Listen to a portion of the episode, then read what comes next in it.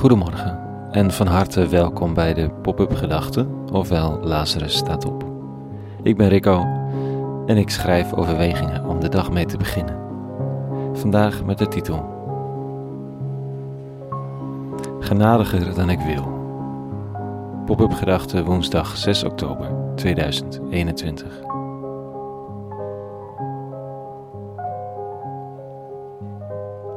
Er zijn van die mensen die overal wel begrip voor kunnen opbrengen.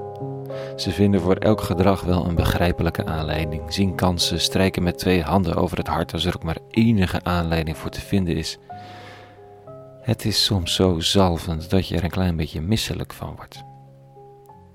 Want er zijn grenzen toch? Goed, er zijn te veel grenzen in de wereld, laat dat voorop staan. Maar er zijn grenzen.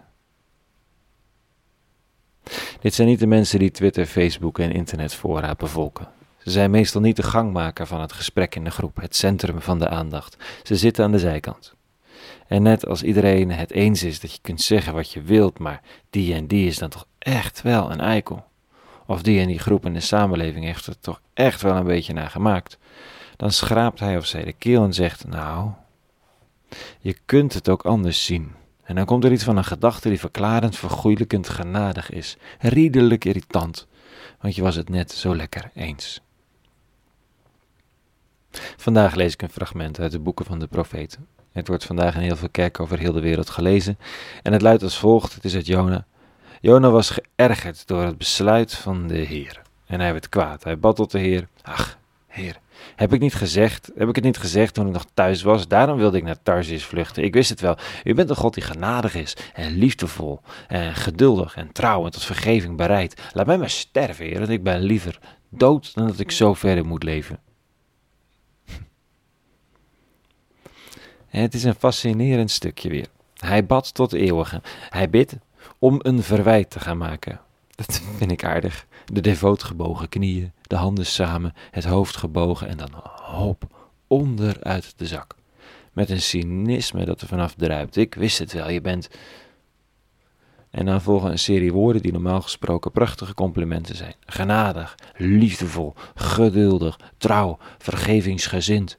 Maar hier is Jona het zo kotsmisselijk beu dat hij van al die genade, liefde, dat geduld en die vergeving, het levenslicht het liefst maar aan de wil gehangt. Hij kan er niet meer tegen. De situatie is dat hij naar een stad van een vijandig volk is gestuurd om daar Gods oordeel aan te kondigen. Daar had hij geen zin in. En dan volgt dat bizarre verhaal met die vis. En nu is hij zojuist de stad ingetrokken om te verkondigen dat er nu een einde komt aan die wetteloosheid, het kwaad, de kwaadaardigheid van de bevolking. Maar dat volk bekeert zich, het wentelt zich in zak en as en hop, God strijkt met de hand over het hart. En Jona, hij trekt het niet. Het lijkt een beetje op het KNMI dat een allesvernietigende code roodstorm aankondigt. Iedereen short luiken vast en verplaatst de auto een beetje zodat het niet onder een boom staat. En wat de volgende ochtend? Niks. Niks aan de hand. Geen veldje aan de lucht. Iedereen kan gewoon naar school. De zon schijnt. Geen drama's. Nou, dan krijgt het KNMI het hoor. De teleurstelling druipt van de verwijten aan de weersvoorspellers af. Je mist het drama. Ook al had het drama je aardig in de weg gezeten. Volgens deze verhalen is de eeuwige beter voor de mens dan jij en ik soms willen weten. Dat we onszelf knijterhard hebben veroordeeld voor de stommiteiten die we doen. Voor zo'n harde houding naar onszelf hebben we echt geen God nodig. Dat gaat prima zonder onszelf op de kop geven.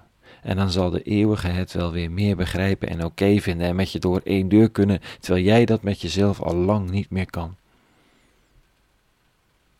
De verdediging van de eeuwige, even verderop in de lezing, is: Ja, maar Jona, ik heb die mensen gemaakt, hè.